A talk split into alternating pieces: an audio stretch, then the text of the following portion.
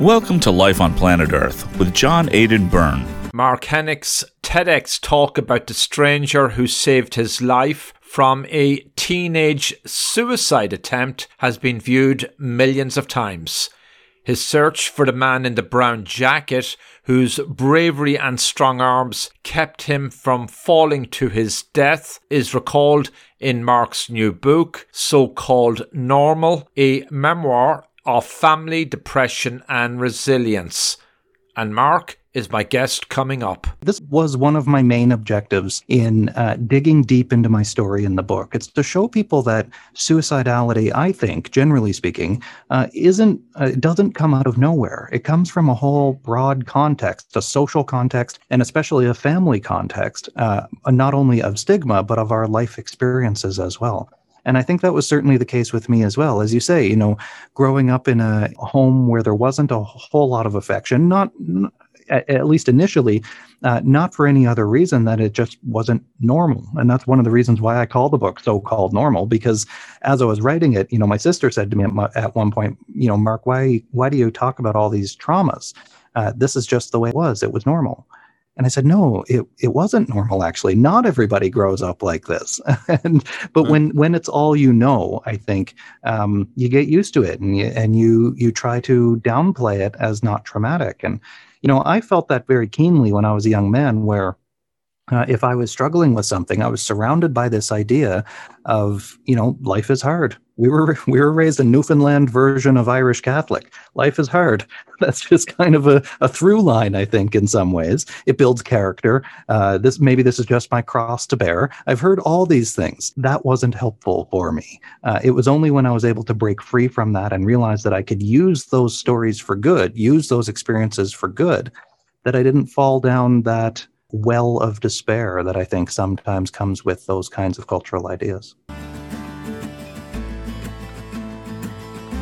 A voyage of discovery in an uncommon age of unparalleled scientific, economic, political, and social upheaval, life on planet Earth searches for the unvarnished truth, answers, solutions, and above all, hope for our existential crisis.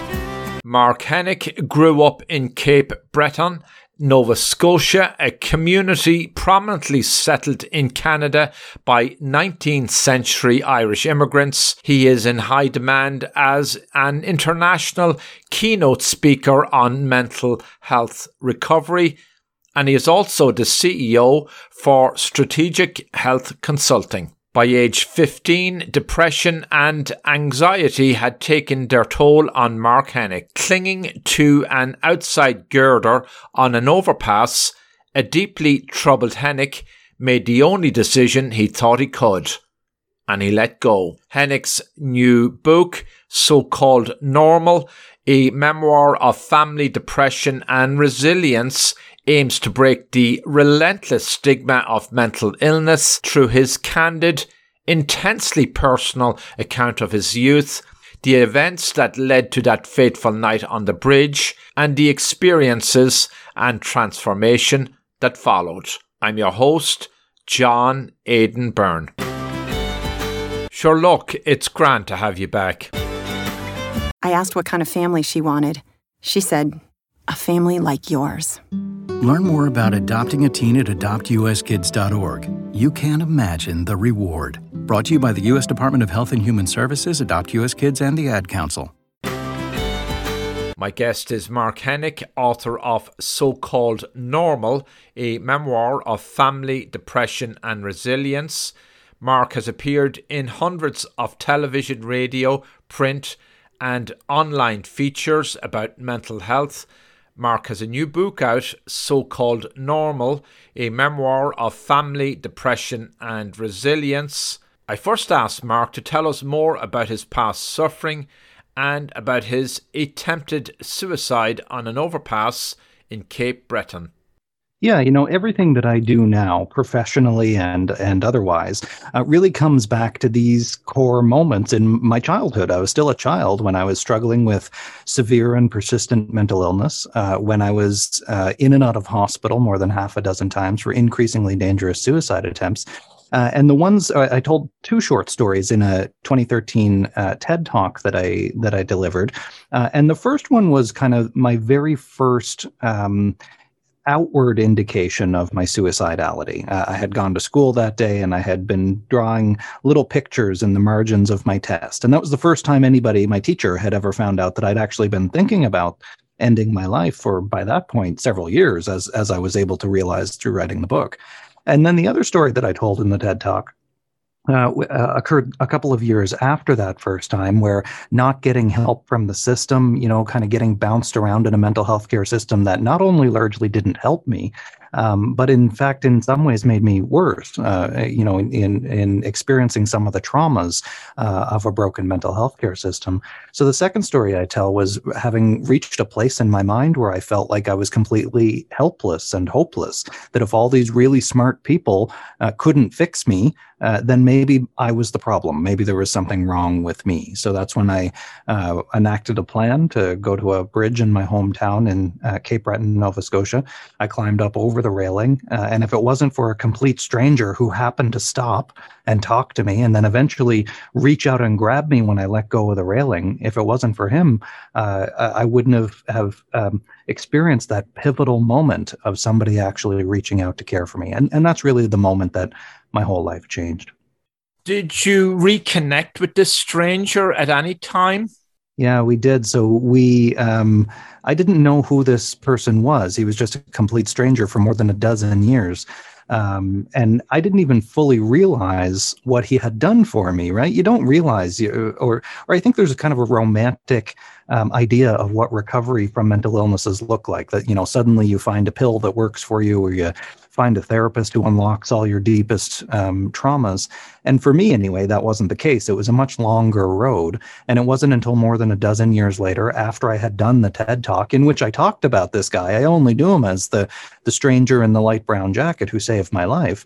Um, it was only after that that I really started to get this drive inside me to find out if this guy was even real. Because my secret was that when I stood on that famous red dot on the TED stage, uh, that I didn't even know if this stranger in the light brown jacket was a real person uh, or if he was just some uh, necessary fiction that I had hmm. made up in my head in order to make my story make sense. Uh, because I, I, I, had learned to doubt so much of my own thoughts and feelings from that time in my life. It was such a troubled time in my life. Um, so when I eventually did reach out for the public's help in finding this stranger who I knew very little about, uh, the public helped me through the through my work in in media, uh, and uh, I went on a national morning news program here in Canada and asked for the public's help. I asked on my Twitter and Facebook pages, and within a couple of hours, we ended up finding out this guy was in fact real, uh, and that in fact he had already written me a letter in case someday he ever found me, because he never knew that I was still alive too. Wow, it's an incredible story because you write about that in your book, which we'll talk about shortly. He made a deep impression. Obviously, he saved your life, but then there were other characters in that scene that day who didn't make such a positive impact. Yeah, and this yeah. was a turning point. You saw a lot about your own life very clearly. Yeah. Yeah, I think what struck me most about that that moment on that bridge, you know, I was at my lowest possible point, or one of the lowest possible points I, I now realize of my life. And there were uh, two figures, two strangers who really stood out to me. There was this man in the light brown jacket who was talking to me, who stopped. He was the only one, only other person in the world, as far as I was concerned. But as he talked to me, you know, I, I, and this is one of the core concepts of my TED talk as well that really kind of caught fire with people was that when you're in a crisis, it's like everything around you collapses. This perceptual collapse happens where you can't see anything outside of that moment and that crisis and that that internal necessity it seems like uh, to end your life even though that that's a, a lie that your depression is telling you uh, you don't know any differently because that's the function of the disorder is to limit your perception in that way so as the stranger talked to me, he sort of um, inflated or or breathed a little bit more expansiveness into that perception, and that's when I realized that there were in fact a lot of other people around us at that time. That the police had arrived, they had put up barricades on either side of the bridge. Crowds had started to gather at the barricades, even though this was late at night on a Sunday night. You know, I grew up in a small town where everybody listens to the uh, chatter on the police radios to see if there's any anything interesting happening. Uh, so crowds had come out, and and I remember hearing a group of young men off on the sidelines. and one of them shouted out for me to jump, and he called me a coward. And when he did that, because I was in such a fragile place, I mean, literally balanced on the edge of about an inch and a half or so of concrete, but in my mind as well, on this this fragile edge of of life and death in my own mind.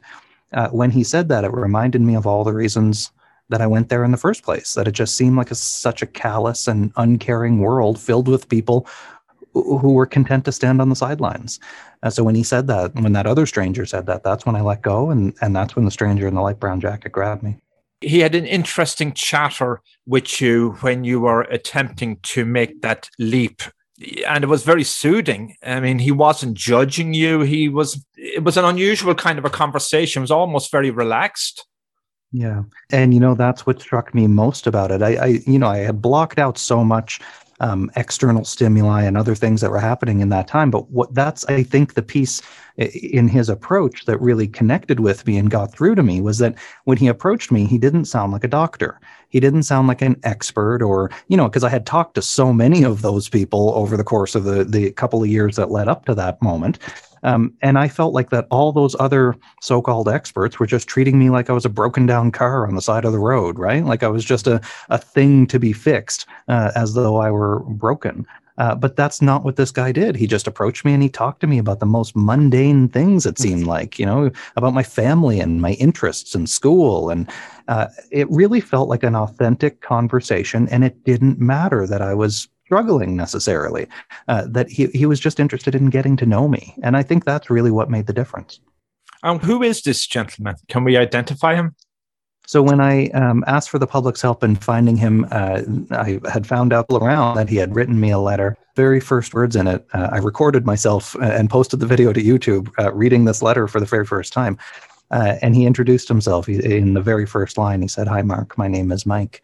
And as soon as he, as soon as Mike had a name, as soon as he wasn't the stranger in the light brown jacket as he'd been for, you know, 12 years, 13 years prior to that, uh, it it all of a sudden hit me that he was real, and if if he was real, it meant my story was real because he he had the bravery and the vulnerability to actually see the world from my perspective, and he recounted that to me and his experience of my trauma, what that was like for him, uh, and it was such an incredibly um, moving and healing moment for me in many ways. Um, so we, I, I, live in Toronto, Canada now. So we brought him and his partner up to Toronto because I knew I needed to meet him again in person. Uh, and the moment that we did, the first thing he did, he didn't he didn't say a word. He just made direct eye contact with me, and he wrapped his arms around me again, just like he did the first time we were together. Uh, but this time he was giving me a hug. And it was just this wonderful way to bring full circle the story that I had been telling that had been core to my personal narrative for so long to finally be able to meet this person and, and to thank him for everything that he did for me. Wow, it's a sweet story. Well, it didn't sound like you got enough or a lot of hugs growing up. You grew up in a very abusive environment and there was a lot of domestic turmoil and you were bullied. It wasn't a very happy environment. Was that what led up to this suicide attempt that you just described, there were also other suicide attempts. of There were, and you know, this is what I this is was one of my main objectives in uh, digging deep into my story in the book. It's to show people that suicidality, I think, generally speaking, uh, isn't uh, doesn't come out of nowhere. It comes from a whole broad context, a social context, and especially a family context, uh, not only of stigma but of our life experiences as well um, you know, there's this this great phrase that's becoming more popular now. I think that Oprah has started using it more and more. Uh, that we need to, to ask less what's wrong with you and instead ask what happened to you. And I think that was certainly the case with me as well. As you say, you know, growing up in a in a home where there wasn't a whole lot of affection, not at, at least initially, uh, not for any other reason that it just wasn't normal. And that's one of the reasons why I call the book so called normal, because as I was writing it, you know, my sister said to me at, my, at one point, you know, Mark, why, why do you talk about all these traumas? Uh, this is just the way it was. It was normal. And I said, no, it, it wasn't normal actually. Not everybody grows up like this. and but mm when when it's all you know, I think um, you get used to it and you and you you try to downplay it as not traumatic. And you know, I felt that very keenly when I was a young man, where uh, if I was struggling with something, I was surrounded by this idea of, you know, life is hard. We were we were raised a Newfoundland version of Irish Catholic. Life is hard. That's just kind of a, a through line, I think, in some ways. It builds character. Uh, this maybe this is just my cross to bear. I've heard all these things, and that wasn't helpful for me. Uh, it was only when I was able to break free from that and realize that I could use those stories for good, use those experiences for good, that I didn't fall down that um, that well of despair that I think sometimes comes with those kinds of cultural ideas. On your mother's side were the Costigans, the Irish Catholic, devout Irish Catholic family, and then the Henicks, European extraction, I presume. So a lot of Irish settling that community over the years. You mentioned how there were more, as I said, more fiddles per capita than anywhere else in the world. Um, mm-hmm. Just describe the community. How large was it? And it yeah. sounded as also it was a community in decline in some ways. The steel plant was gone. Even mm-hmm. the Catholic Church, which was a very strong presence, was no longer that vital in a lot of people's lives. Yeah, very much so. You know, it was a uh, during both world wars, it was a thriving area economically and and otherwise. It was a diverse area. Um, European immigrants came uh, from all over. Irish settlements had been in Cape Breton since you know the early to mid 1700s. Uh, and still is is the majority Irish and Scottish, the majority of the the heritage of the people there. Um, but when the steel plants were running, it was the place to be. It was the the steel making center of the eastern seaboard in many ways, providing uh, rail and uh, and um, equipment for the war effort. But then after the war was over uh, and the coal mines had started to close down, the steel plant had uh, they tried to find a buyer for it in in many ways, but uh, but those efforts dried up. Uh, and when I was growing up, most of the plant was still there. Most of the industry buildings were still there, but they were largely, you know, kind of collapsing, falling down, spurring memories in childhood. Is that if there'd be an announcement of that something was being blown up or torn down, that we would come out to watch, you know, whether it was the big smokestacks or uh, the old coke ovens where they used to prepare the fuel for the for the steel plant. So that was often an event in my hometown, which was, you know, at the time it seemed big, but it was a couple thousand people. And now that I live in a major metropolitan area, it's very much a, a small town. Um, so you know, it was it was very much a town in de- in decline, and and my um, my big family. You know, my mother was one of uh, uh, 15 kids. My father was one of 16. Um, all of them, all of their families had to find other ways to uh, make do, to make ends meet, and um, many didn't. So it was kind of the type of place where the culture was very much so that everybody has it hard, that people don't really get out of here alive, that you just kind of make it and you do what you have to do to survive. And I think that that hardens people, um, you know, for better or worse. You you harden out of necessity, um, but when you do that, it also closes off that part of yourself that keeps you open to the emotions of others. Um, so I think that that's partly what happens in in uh, situations like that. So in some ways, it was an economically depressed area. Mm-hmm. There's a phrase in your book where the Costigans were always advised to eat everything on your plate. Because I, yes. I guess they experienced, like all Irish historically, the lack of food or enough food. Yes, very much so. And I, I, keenly remember my grandmother all the time. We wouldn't be allowed to leave the table. She had a name. She had a nickname, or uh, her name was Agnes uh, Agnes Costigan, and uh, we used to call her Nana Egg. Um, but we would never leave any food, any soup or whatever it was uh, on in our bowl or on our plate because we would hear about it from her. Um, and that was very much the culture too, was the that you you uh, don't waste what's given to you. Um, and I think that's a great lesson uh, in many ways, uh, in in terms of practicing gratitude, something that I do very consciously now. Um, but it also came with it inherent in it is this scarcity mentality. It's this idea that um, that somebody's going to take it away from you. And I think in some ways there's a there's a sort of an unspoken through line through the book um, that I've de- I developed this scarcity mentality mentality toward connection and affection. Uh, I was always afraid that people would leave me um, because I felt like I had either experienced it or had come close to experiencing it so many times before. Um, so I think in in some ways that that my my grandmother and my mother's um, Irish Catholic roots and my father's side for that matter too, they didn't have it any better off.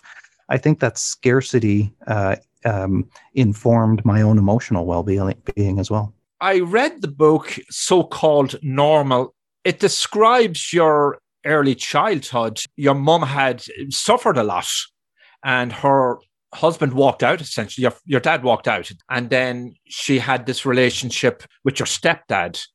Mm-hmm. And that was quite traumatic, uh, some of the experiences you lived through because you come across in the book as somebody who likes to please and you're a bit of a perfectionist and maybe had a sensitive nature and your stepdad was this hardened rugged individual mm-hmm. and he brought you all to live in his house which was set against 100 acres in background he was a, sort of a country guy um, but he, he he had the tough guy image but maybe he had his own vulnerabilities but he also he also was in a in an accident at work, and that may have affected his his own physical health, perhaps his mental health. But he was a tough guy when the wrong moments occurred.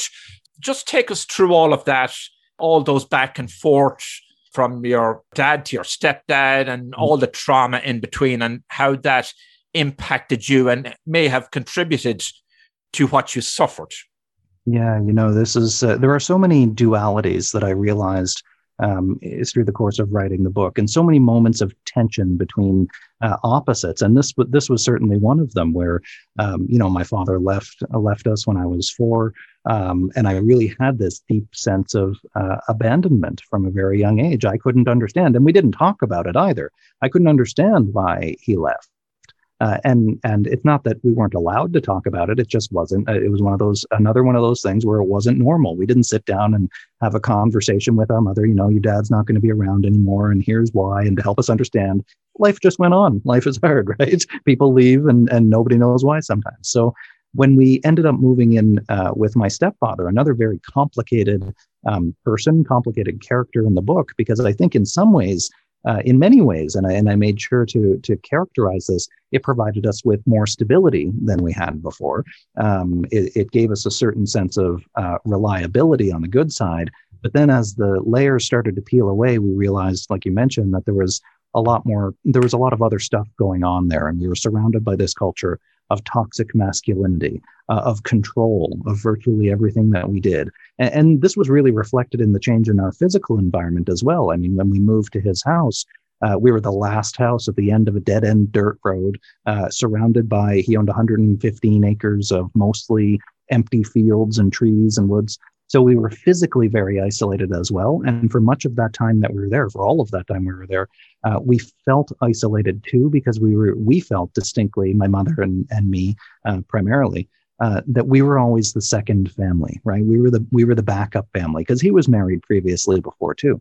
So we spent a good chunk of our lives in this isolation, in this uh, both physically and emotionally, uh, and feeling trapped in that place. And you know, I think young kids whatever you're surrounded by kind of sinks in and internalizes. So I internalized a lot of that uh, that sense of isolation, uh, that sense of uh, you're not supposed to talk about your emotions. You're just supposed to be a man and suck it up. I think I internalized a lot of that, and I realized much later that the critical voice in my own head uh, often said a lot of the same things to me that my stepfather said to me too. So I think I had internalized a lot of his um, hyper masculine kind of criticism that he was likely subjected to, I imagine, by his own father as well. So this is this is, I think, reflective of how the cycles of trauma are, are often intergenerational. That that we perpetuate our own hurtness onto others too. Hi, I'm Danica Patrick. Watching my nieces grow, play, and learn is amazing, but not every child gets to be carefree. One in six kids in the U.S. are hungry. This breaks my heart, and it's something that Feeding America is working to change. Each year, the Feeding America network of food banks rescues billions of pounds of good food that would have gone to waste and gives it to families in need. To help, visit feedingamerica.org. Brought to you by Feeding America and the Ad Council. My guest is Mark Henick, author of So Called Normal, a memoir of family depression and resilience, in which he writes about his own past mental health challenges, and attempted suicide. I'm your host, John Aidan Byrne. If you had been raised in a more stable domestic environment with a mom and dad, backyard, loving neighbors, and a loving community and a support system, would your mental health have been different? I assume the answer is yes. Or is there something else going on as well that can trigger psychosis. Yeah. You know, I think I was probably at risk anyway, um, whether it be genetically or neurologically, biologically, whatever. Um, but I do think it would have been better because we know that people who have genes for uh, or seem to have genetic uh, predisposition for mental illnesses, who have a family history of mental illness, that it is highly dependent on their environment whether or not those genes or those risk factors get switched on. So I think yes, I would have had a, a an easier time um, had I had a different environment, no question. Now that said, I want to preface that in two ways. Um, I'm, I also wouldn't be who I am today if not for who I was then and what I went through. So I don't spend a whole lot of time, you know, wishing things had been different. I mean, I, I probably did, or I did for a good chunk of my life. Um, but once I was able to actually stop doing that and and uh, and start uh, start seeing my life as something that happened for me rather than to me, uh, then that really helped unlock my own agency in many ways. And resilience is all about um, how you get up when you fall. Resilience isn't about avoiding hard times. You know, there is something, um, there is some uh, some Irish Catholic wisdom in the idea that life is hard um, because it is, uh, and you have to expect that. And being mentally healthy doesn't mean that you avoid hard times.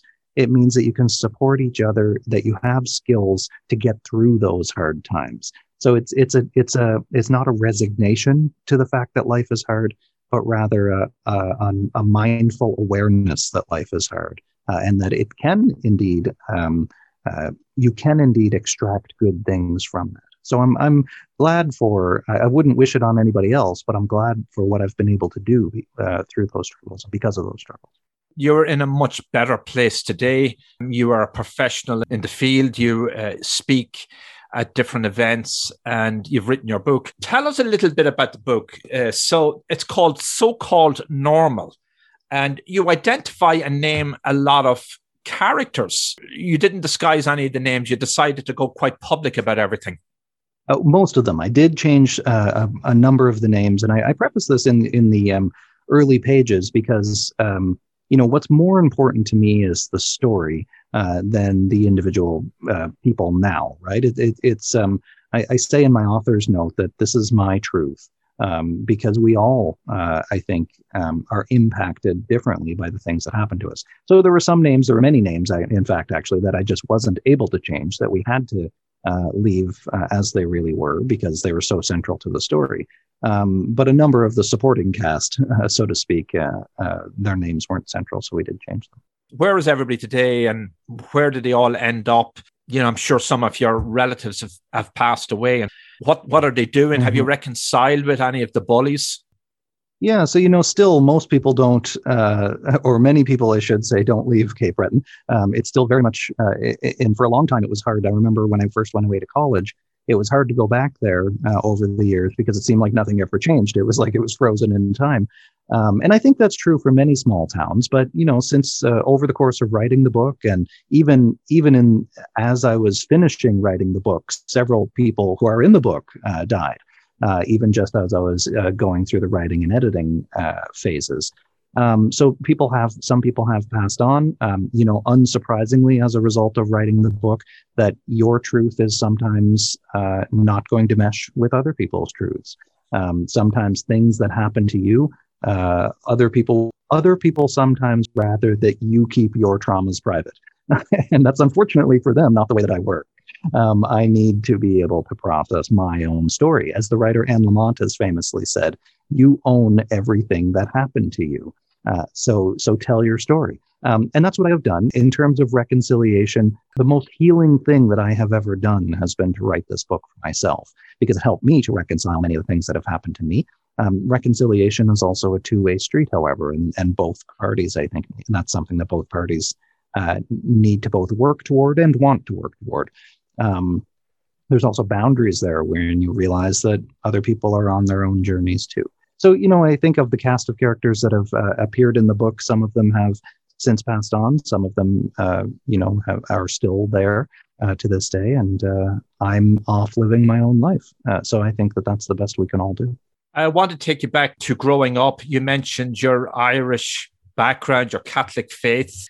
Did that play much of a role in your life? I mean, it's interesting to listen to how the Irish would have done it traditionally and just suck it up, offer it up, which really, I guess, is a Christian Catholic virtue. Mm. And there's the concept of redemptive suffering. But the idea of psychology and mental health therapy would have been dismissed by an earlier generation of Irish mm-hmm. Catholics. Mm. Don't go near that. Your stepdad couldn't understand that either.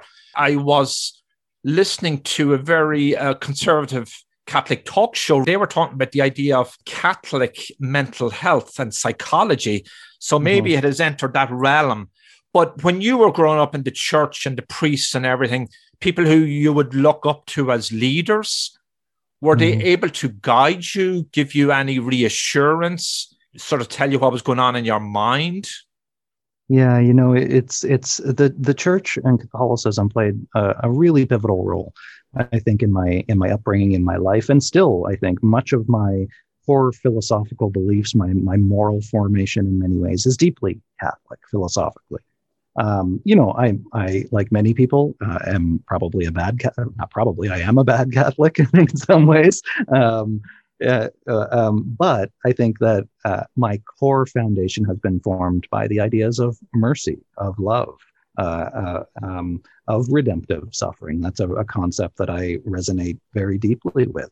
And the fact is that when everything else was spinning around me, when everything else seemed uncertain and changing, um, I was an altar boy for for 13 years, I think, because I knew that every time I would go to the church, it would always be exactly the same. And that's exactly what I needed. Uh, in some ways, in some times in my life, that functioned as a crutch. Uh, and I think at other times in my life, it, it uh, served different purposes. Uh, but I noticed even well after, as I started traveling more, you know, when I, moved, I moved off uh, to undergrad and then I moved to the States for a while for uh, graduate school. And when I did that, almost always one of the first places that I would seek out would be the local Catholic church because I didn't know anything else, but I knew what to expect there. Uh, and I was a I was a kid and and and was an adult. I think it's less true today, but was an adult who really seeked uh, sought out structure. I really sought out predictability, uh, and I could always rely on that. Um, you know, I had a, our parish priest at the time uh, was uh, necessarily, I think, very important for me. And one of the lines that I wrote in the book when he came to visit me after a, uh, I had um, um, been induced into a coma as a result of a fight that I had with with with a bully at our school. I guess it it surpasses bullying by that point if they knock you out in the parking lot. But uh, anyway, um, the priest came because I was put under. Uh, I was on a ventilator, uh, and I was told later that because I was unconscious, obviously, that he had prayed uh, parts of the last rites over me in case you know I, I were to die. And every, when I, I remember when I wrote it, this is many years later, and every single time I edited it, and we edited, we went through, I think, 12 edits of the book or something. Every single time I came to those lines of absolution, I cried because it still so deeply affected me that I sought out forgiveness. I think I realized I sought out uh, mercy because I felt uh, that I had internalized so much of that guilt and blame for my own struggle. So, you know, I think um, uh, the church, uh, you know, to get back to your question, the church and the people in it, the priests in it, uh, have been incredibly influential uh, in my own upbringing. And, and there's a blurb on the back of the book from Father James Martin as well for those uh, who know him, who who reflected on the story of it too. Redeemer Church was your parish church. And then I recall your Aunt Martha give you these red rosary beads, and you mm-hmm. carried them around when you're in the psych ward. And I do remember the last rites um, that was pretty striking. Father Errol, right? That's Father Errol, yeah. And then he later, uh, he, he was one of the characters who later died, but was incredibly influential uh, in my life. He was this big, towering figure. He was probably about six six at least, and he had this deep, booming voice. And in, in almost every way, he was a father figure. Uh, in my life. And and I remember there was much more about him and about the church in earlier drafts of the book. Um, a lot of that that came out just because I had the, the, draft was twice as long as it was supposed to be. But uh, he was an incredibly influential um, person and and teacher, I think, in many ways in my life. You also had some kind of, I don't know if religious nightmares is the right word, but you woke up out of dreams and uh, there were some kind of demons saying to you, You are not the Christ. I mean, that was quite frightening. It was like something out of a horror show. What was the significance of that, and why did mm. you mention it in the book? Yeah, you know, much of my dream life, and I was intensely, still am intensely fascinated by uh, my own dreams as as more of a reflection of what's going on in my own head. But Um, uh, many of them had religious kind of uh, undertones or overtones, for that matter, and that was one of them that was that was quite explicitly religious. There's this this demon uh, who was uh, with me that I was trapped on a school bus, and we were just going back and forth on our dead end dirt road, and this this demon turning around and telling me that I'm not the Christ. And why I put it in the book um, was because I think it was really reflective. It was so reflective, it, and it was right on the cusp of in, in the book when I had been feeling a little bit better, was but was about to decline again. So it was almost um, a premonition dream in some ways too, because I was feeling this need to control or to redeem or to resurrect or whatever whatever that symbology that Christ symbology meant. Um, this demon coming to me and and basically reminding me that I'm not in control, that I can't save, anybody or myself. And I think in some ways it was reflective too. Uh, another, there, there's several reasons why it's in the book. It was reflective of that voice, the voice of my depression in my head to tell me that I'm powerless against this illness, that I'm powerless against this, uh, you know, the, the, the voice of depression that lies to you.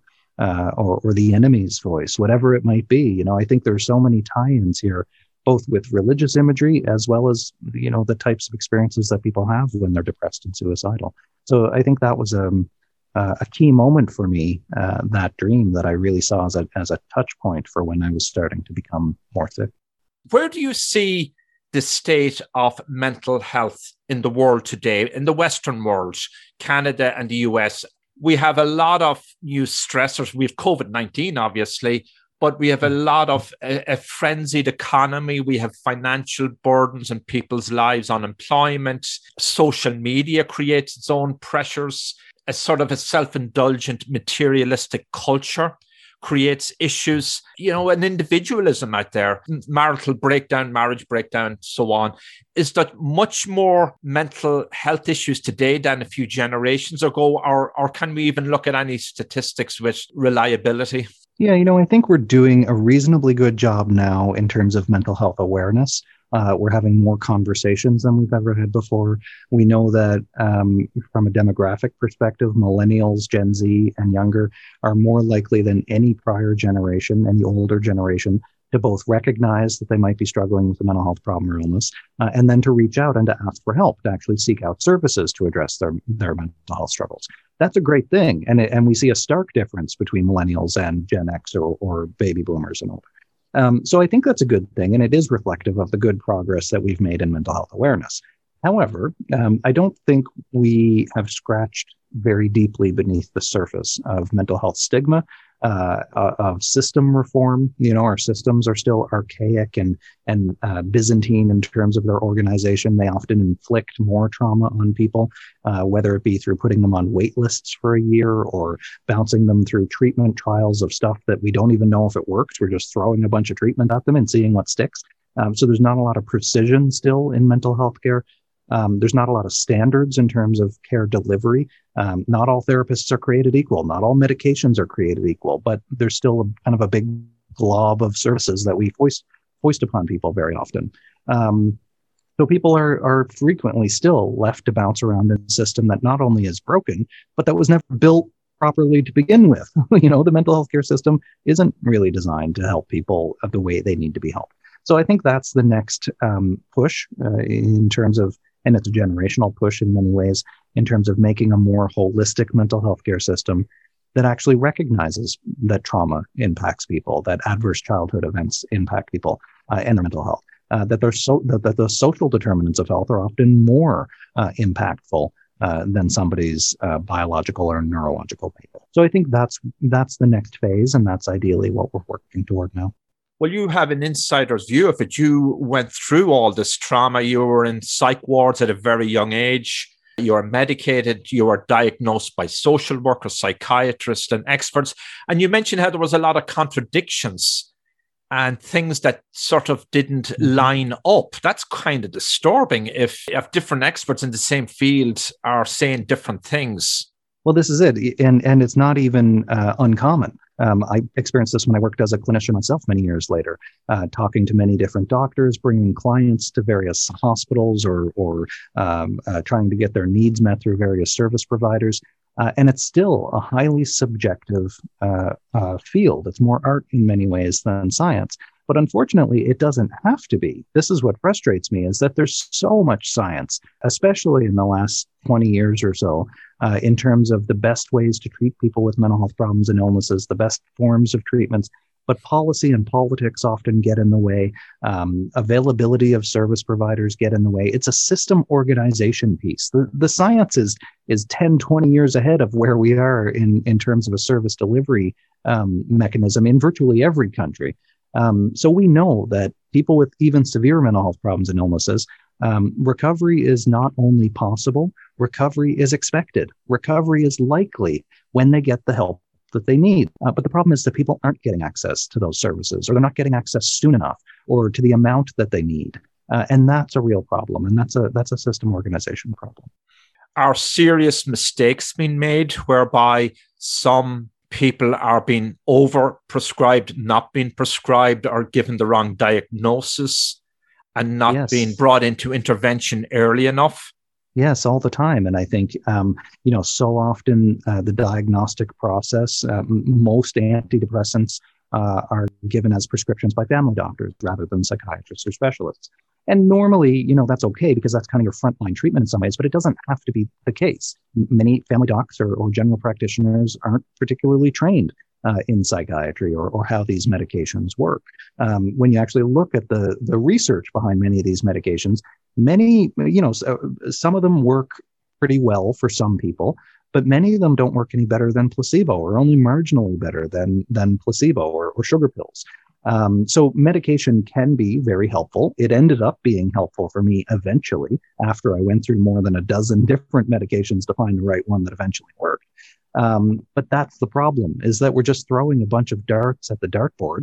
We're not really getting deep into people's stories. We're, we're not, we didn't have at that time genetic testing, for example, to see what kinds of medications might work better for some people versus others. And that's that kind of science still isn't widely available, not widely used. Um, so I think there are so many problems here with misdiagnosis, with mis- misprescribing, with uh, ineffective treatments that people go through all these treatment trials or they go through three or four medications or whatever it might be.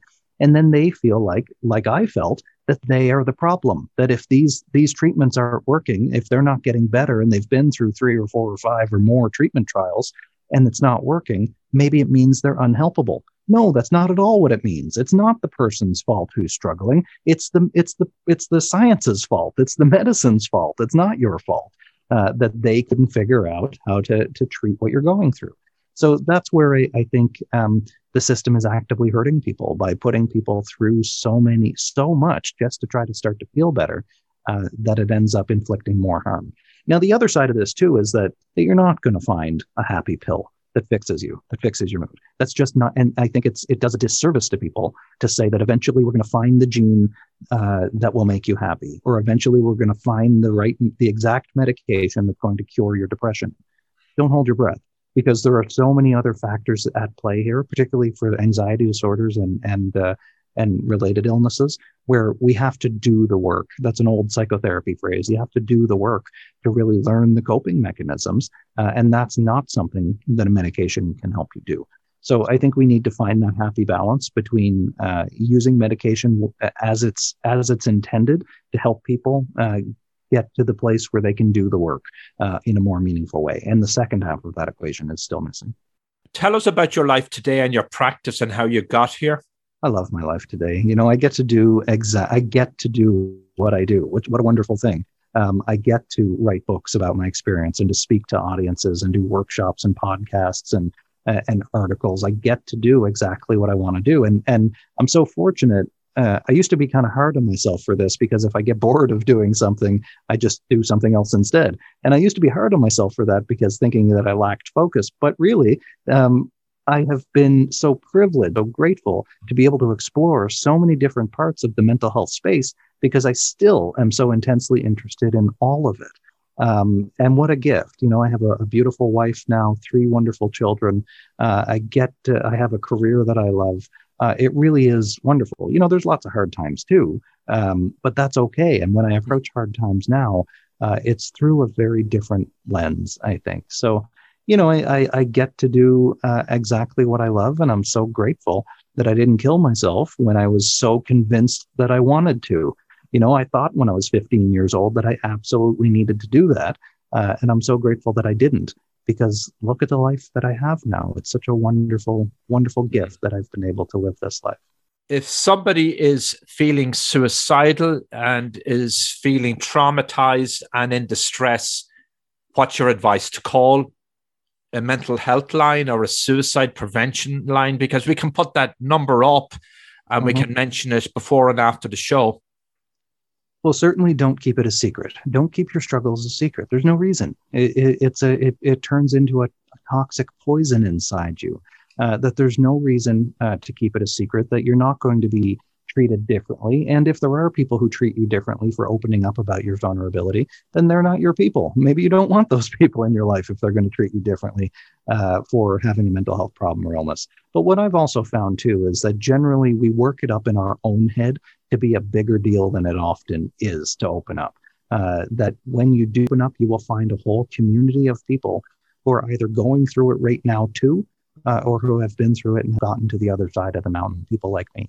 Uh, so I'm so grateful that I opened up way back, you know, in in high school uh, about my struggles because it really helped me to find my purpose and to find my tribe. Uh, and I hope that other people who are struggling can do that too. Um, if you are immediately at risk, if you're thinking of suicide or self harm, uh, if you're very actively struggling, that's even more important to reach out, to look for your local uh, suicide prevention hotline, uh, local warm lines, go to the hospital if you need to, um, because these, these services are designed to keep you safe. Uh, and that's good. You want to stay safe and alive so that way you can uh, do the work uh, and figure out how you can give your experience back did you ever imagine when you were young that today you would be this celebrated figure in many ways? You're well known. Your YouTube talk on the TEDx talk got over 3 million views and you've been interviewed by various celebrities and you give all these talks. Um, you couldn't just have imagined that when you were younger.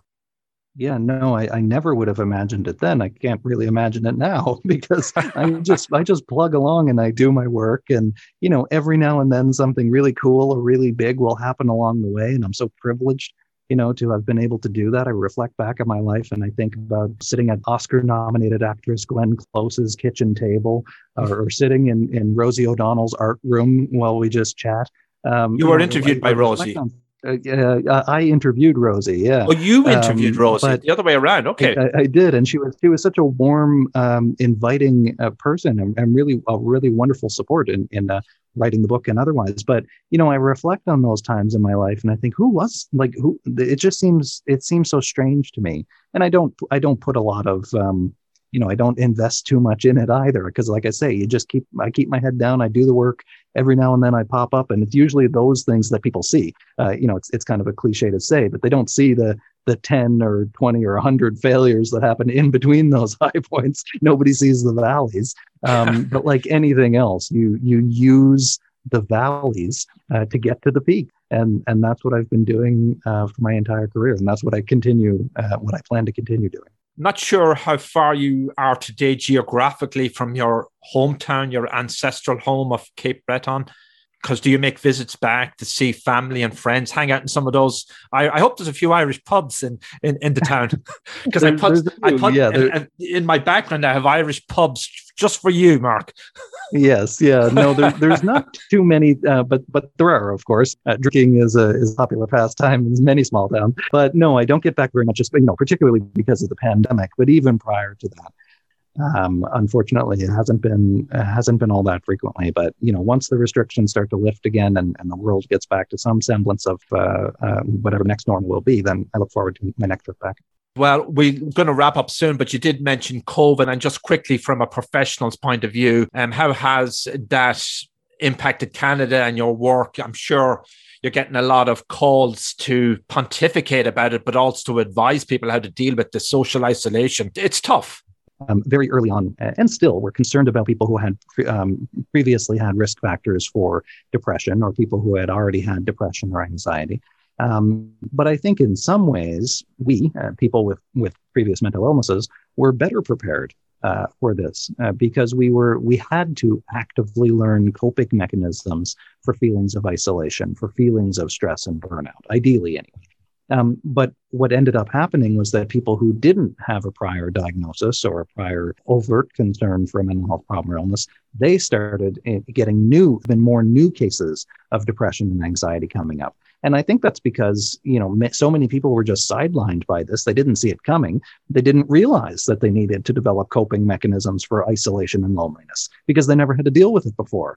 Uh, well, now, uh, being faced with it for, you know, a year now, um, it has really been wearing on people. You know, I think not to not to over silver line it or anything, um, but I think one of the benefits of the past year has been that it's really forced people to look inward. Uh, that it's really forced people to to develop skills of self care uh, that they didn't have before. So I hope that we, as we come out of this, ideally, uh, that that we remember the skills that we learned over the last year uh, in terms of reaching out to others and taking care of ourselves. That we carry forward book's called So Called Normal, and it's by Mark Henick. And it's been my pleasure talking to you, Mark. And I hope we gather again uh, post COVID. And I'll stay in touch. Keep up the good work. Great talking to you. Thank you so much, John. Take care.